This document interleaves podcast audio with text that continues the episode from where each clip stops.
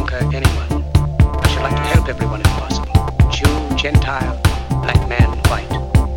We all want to help one another. Human beings are like that. We want to live by each other's happiness, not by each other's misery. We don't want to hate and despise one another. In this world, there's room for everyone, and the good earth is rich and can provide for everyone. The way of life can be free and beautiful, but we have lost the way.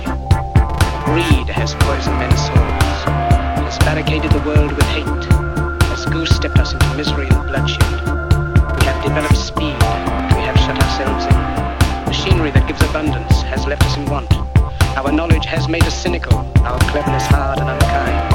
We think too much, feel too little. More than machinery, we need humanity.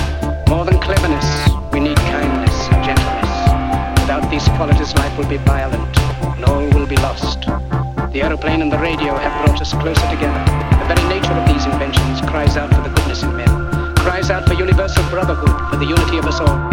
Even now, my voice is reaching millions throughout the world. Millions of despairing men, women, and little children, victims of a system that makes men torture and imprison innocent people.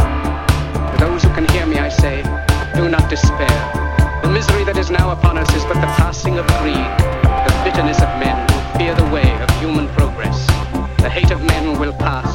dictators die, and the power they took from the people will return to the people. And so long as men die, liberty will never perish.